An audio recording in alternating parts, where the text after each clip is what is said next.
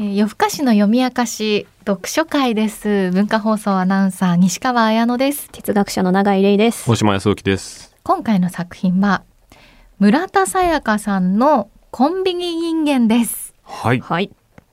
すごい表表紙、表紙ね。何なんだろ紙何？これなんかすごいビルみたいなうん。四角柱にう。うん。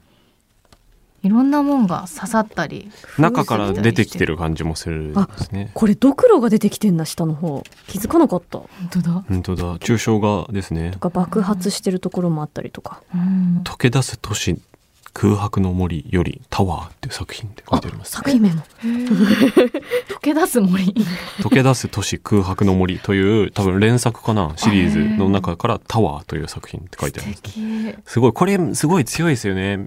このアイコンとしてうん。この作品イコールこれっていうのが。で第155回の芥川賞受賞作品ですね、はい。ちょっとあらすじご紹介しましょう。これ本の帯からです。36歳未婚女性古倉恵子。うん。まあ、古いに蔵で恵みに子供の子でね。古倉恵子、大学卒業後も就職せずコンビニのバイトは18年目。これまで彼氏なし。日々食べるのはコンビニ食夢の中でもコンビニのレジを打ち清潔なコンビニの風景と「いらっしゃいませ」の掛け声が毎日の安らかな眠りをもたらしてくれるある日婚活目的の新入り男性白羽がやってきてそんなコンビニ的生き方は恥ずかしいと突きつけられるがうん。普通とは何か現代の実存を軽やかに問う衝撃作うーん。そうですね。村田沙耶香さんはい。とい。う作家さんの作品ですね。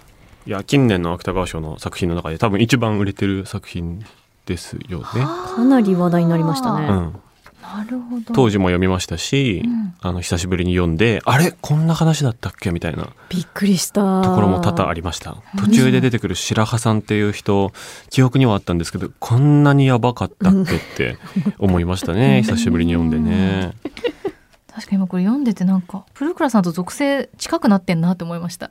あ自分が？はい。あー。36歳未婚女性。読んだ時はね多分入社したばっかりで、はいはいはい。文化放送で村田沙耶香さんがゲストにいらっしゃった時にうん。読んだんですよ、だから発売したばかりの頃ですね。うん。2016年だ、単行本で入社したばっかだもん。12年目だもん。25歳とか。ああー。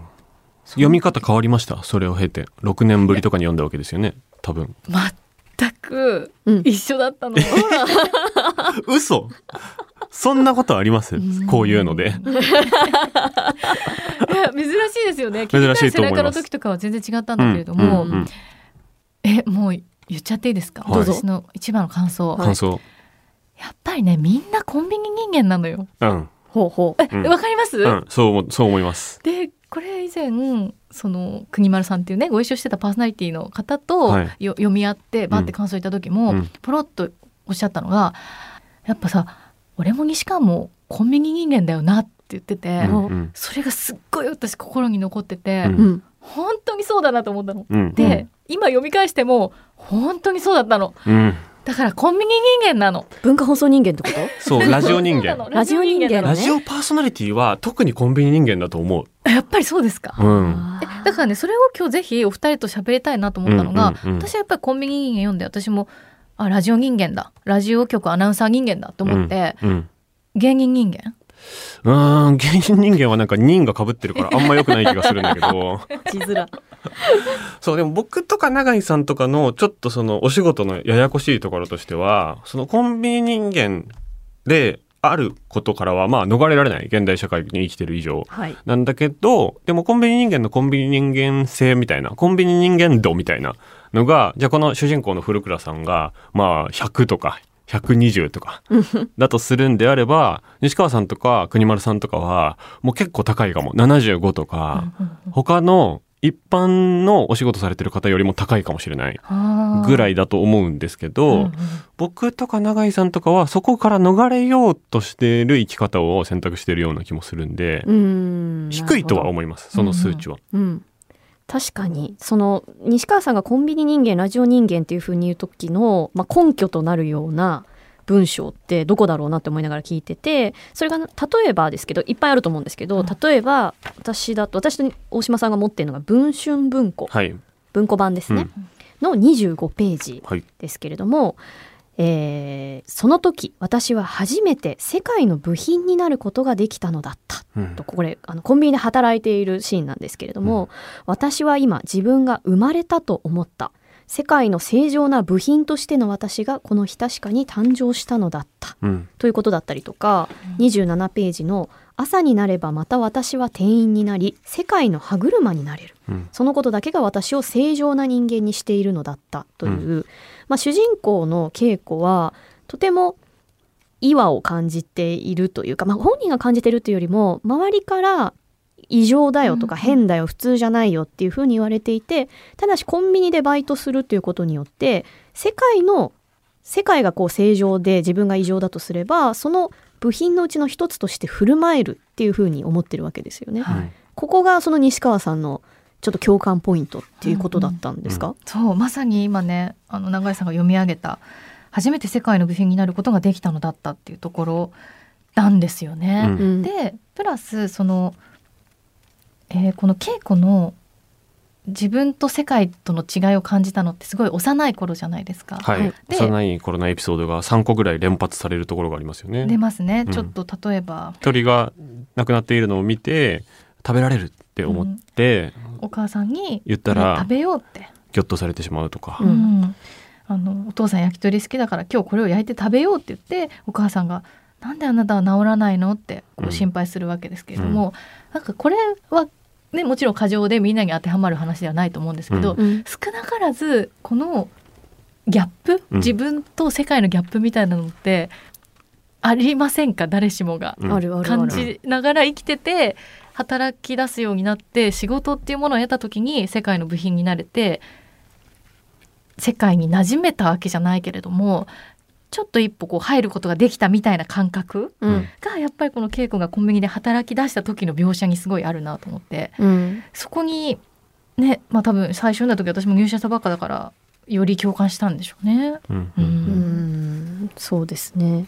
なんかでも同時に私はその誰もがコンビニ人間だっていうのはそうだなとも思うし、うん。その誰もが不和を抱えていたり違和を抱えているギャップを持っているっていうのはその通りだなと思うんだけれども、でもなんかそこの先をまた書いてるような感じもあって、はい。い、や誰もが生きなんだろう不適切なあ適切な世界での不適切な私っていう本があの詩集かな？あのありますけれども、なんかそういうようなこと以上のもう本当にその中でも異物として排除されちゃう人の居場所の話がなんか描かれてるような気もしたんですよね。だから、あ誰もがもうそうなんだけど誰もがって言っていいんだろうか？みたいなところもちょっとあるかも。なるほど。あ確かにそうか。確かに。この作品がものすごく社会に受け入れられたのはこの「コンビニ人間」っていう、まあ、タイトリングのセンスもあると思うしそのコンビニっていう、まあ、村田沙耶香さんがコンビニの店員を長くやってたっていうこともまああるんだけど、まあ、村田さんが描いてきた作品はそれ以外にもたくさんある中でそのコンビニ人間っていうそのすごい無機質で近代的なもの現代的なものと人間っていう生々しいものがセットになってるこうキャッチーさだと思うんですよね。うん。でこうフリーターを描いているっていうことでこう非正規雇用の問題みたいなこう社会問題を描いているポーズも取りながら、うん。もっと普遍的な話もっとみんなに当てはまる話。でコンビニっていうものが例えばこの世からなくなってコンビニっていうものがあんまり分かんないぐらいの未来になったとしてもうん。通じるぐらいの中身の話を描いているっていうところがすごい巧妙だなと思うんですけど、うん。なんでコンビニなのかっていうことうんうんうん。が多分大事で昔だったらその企業をとか組織とかその就職するか結婚するかしないとやばいよって繰り返し言われますよねこの主人公は。うんでその2つの家族空間とえー職場空間っていうのが割とダメな人でも包摂するようなところが社会に余裕がある時には多分あった。うんで全然ダメな人でも一回会社に入ればあの人ダメだよねって言われながらもなんかいじられキャラとしてずっといたりとか、その親戚の中でもまあつまはじきみたいになっていたとしても、まあ、なんか年に一回そういうところには連れてかれてみんなと話をしてはもらえるみたいな。うん。まあその時居場所ない人ももちろんいたとは思うんですけど、今よりはよっぽどマシだったと思うんですよね。うん。で、そういったこと自体が一番苦手だっていう人もでもいる。うん。んそうだな。っていうことを粒立てることによって社会の貧しさとともに人間存在の気持ち悪さっていうのを同時に浮かび上がらせてるみたいなところが、なんかなんていうのかな。いろんなところのツボを同時に押してる感じがしてすごいうまいっていうふうに僕は思ったんですよね。うん。うんなんか一個の技で三人倒してるみたいな。なんかそういうなんか奇跡っぽさみたいな全部がバチンってはまってる感覚みたいなのが面白いなって思ったんですけど、確かに。その今ね。背景にはやっぱ時代の変化っていうのもすごいあるとう。思う。ん、大島さんがおっしゃったなんでコンビニだったのかっていう、うんうんうん。そうね。ところね結構、まあ、皆さんそれぞれあると思うんですけど稽古はコンビニのもので生活もしてるじゃないですか、うん。コンビニからもらった給料なんだけれどもコンビニから持ち帰ってきた食べ物を食べたりとかち、ゃんと買い取ってますしね。うん。自分で買ってうん。食べたりとか、でコンビニのことを考えながら眠ったりとか生活とか衣食住がもうすごいなんかコンビニコンビニしてるわけですよね、うん。稽古の中では。ってなるとなんかよりコンビニで自分はできているっていう感覚があるのかなと思って、うん。これがそのいろんなものに置き換えると、まあみんなにとってのコンビニはコンビニなんだけど世界というか業界みたいなものに自分が入っていく感覚なのかなって思ったんですよ。うんうんうんだからなんかすごい幅広いものとしてコンビニを捉えたんですよね。そうですね。その、みんな、こう、その仕事になったら、例えば、あの、一緒に働いている人たちの口癖が全部移ってしまって、みんなの口癖で自分が構成されてるみたいな話も出てくるじゃないですか。そんな感じで、もう業界に入ると、それに染まってしまって、元の人間がわからなくなるみたいな、まあ、ある種の大人になる怖さみたいなのも描いてると思うんですけど、まあ、でも特にコンビニがそうだっていうのは、やっぱり24時間常に稼働してるっていうのが、まあ、他の業界と比べたら結構異常ですよね。はい。うんうん。だから自分が寝ている間にもきっと今は3時で夜勤の人がこうやっててみたいなことを想像する主人公の人っていうののその特殊なっていうかまあ極端な部分っていうのはそこで際立っていたりするし、まあ、あとはその全てがルーティン化されていて、うん。せ地域に密着しているはず。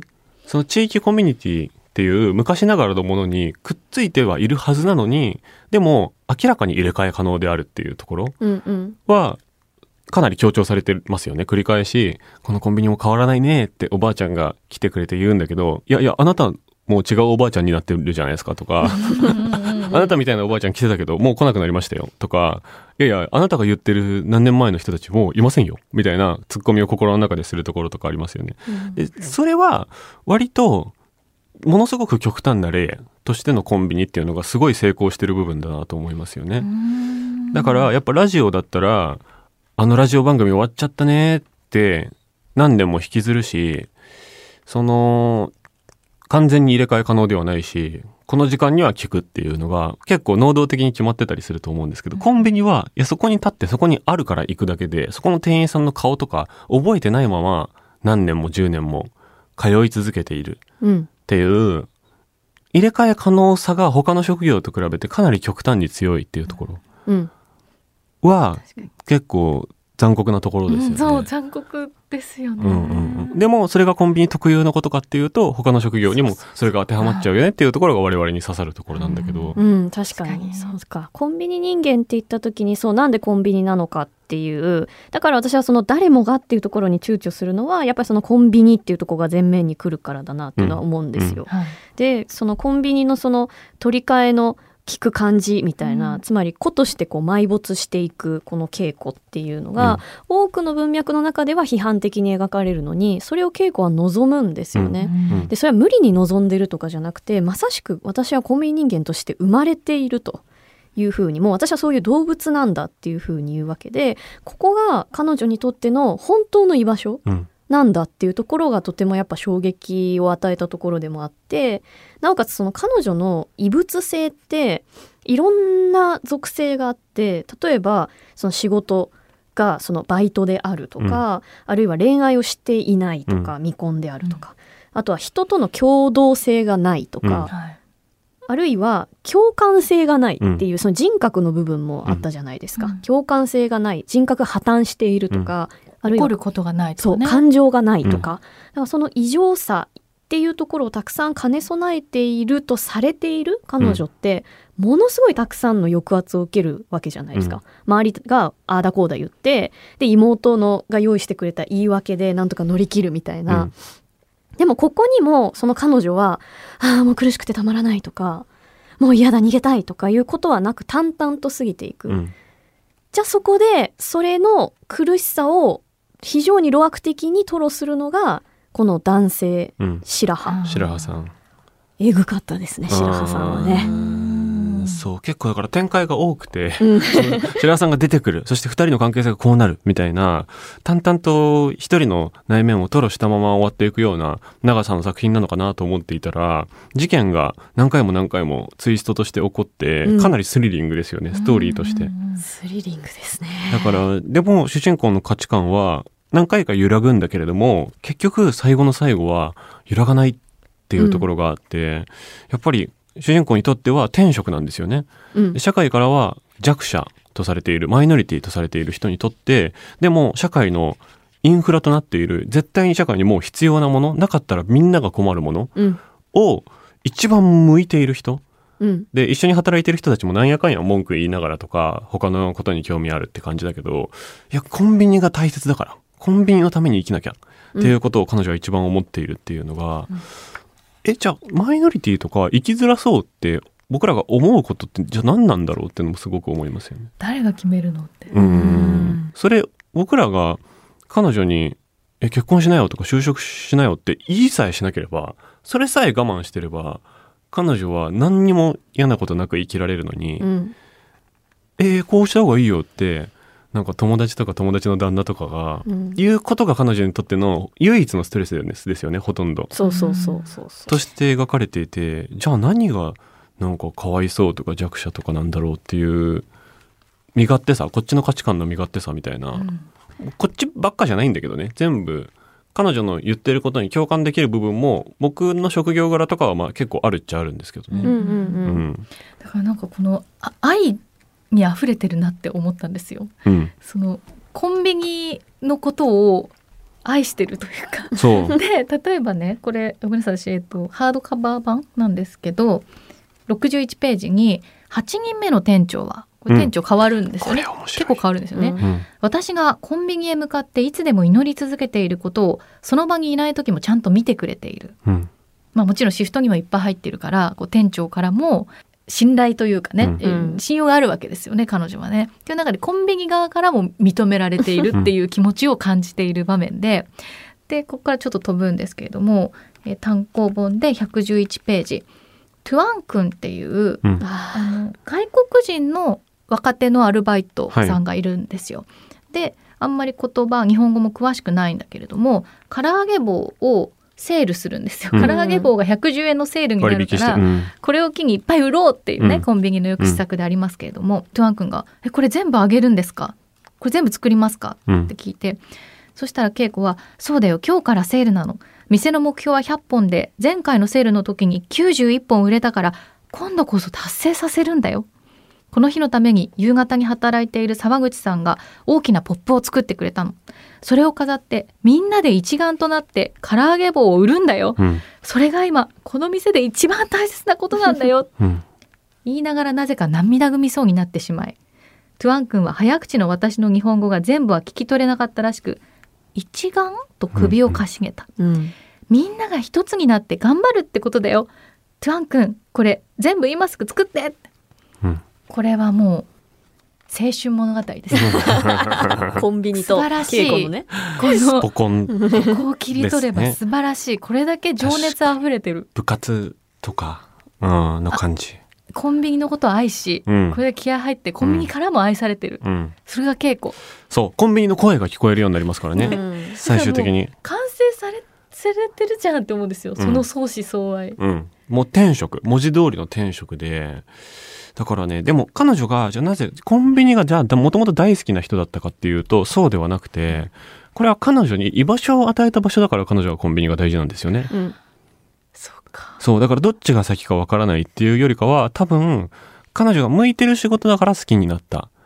向いてる場所だから好きになった。っていうことがあるから、うん。彼女がまあ、その純粋無垢にコンビニが好きだったっていう感情が先にあるわけではないと思うんですよね。そうね。そうねっていうことから彼女はやっぱり結局必要性とか求められることっていうことに関してのコンプレックスを補ってくれる場所としてコンビニを彼女もまた必要としているというある種の共依存関係みたいなうんもので,、でそこで、えー白羽さんっていう、まあ、同じく世間からちょっとずれちゃってる人と、えー彼女は一緒にまあ彼女の突飛な提案でまあ一緒に住むことになるわけですけどそれをちらっとコンビニの同僚に言ってしまったら「えー結婚いつするの？子供はどうすんの?」みたいな。急に大盛り上がりして。辛いわ。でみんな働かないでバックヤードでその噂で持ちきりになっているっていうシーンなんですよね実は。その唐揚げのシーンっていうのはね。うんうんでそこでいやいやいやうん仲間のバイト仲間のゴシップ話をするんじゃなくて唐揚げ棒を売るっていうことが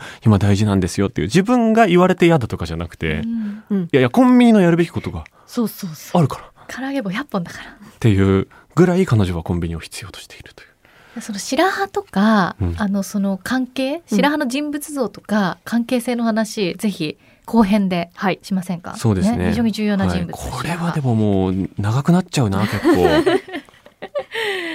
はいということで今村田沙耶香さんの「コンビニ人間」を読んでいます。次回後編です。でこの夜更かしの読み明かしではあなたからのメッセージお待ちしていますあの感想番組を聞いての感想とかコンビニ人間読んだ感想とか、うん。あと火の鳥の感想も。火の鳥の感想、はい。あと哲学的問いはい、はい。あなたからのメッセージお待ちしています。メールアドレス、よふあかしアットマーク、gmail.com、yohuakashi アットマーク、gmail.com です。と YouTube、Instagram、Twitter のアカウントもぜひご覧ください。で、もう一つお知らせなんですが、夜更かしの読み明かしのスタッフ募集させてください。うん。音声コンテンツの制作のご経験がある方、はい。ぜひ一緒に番組作りませんかということで、はい。うん。非常に絶望しております。うん、一緒にやってくださる方。完全に今この空間に3人しかいないですからね。完全に生放送のラジオマイナス4マイナス5人ぐらい。少ないですからね。誰もいないね。不思議な感じですね。ね、ちょっと詳しく今後なんかやりたいこととか一緒に話し合えたらと思いますし、はい。まあ、こういう方いらっしゃったら嬉しいなっていう詳細なんかもダイレクトメッセージとかメールをいただけたらそれに返信する形でお送りしますので、ぜひ、えーインスタグラムツイッターのアカウントまたよふあかしアットマーク gmail.com までご連絡ください。お待ちしてます。お願いします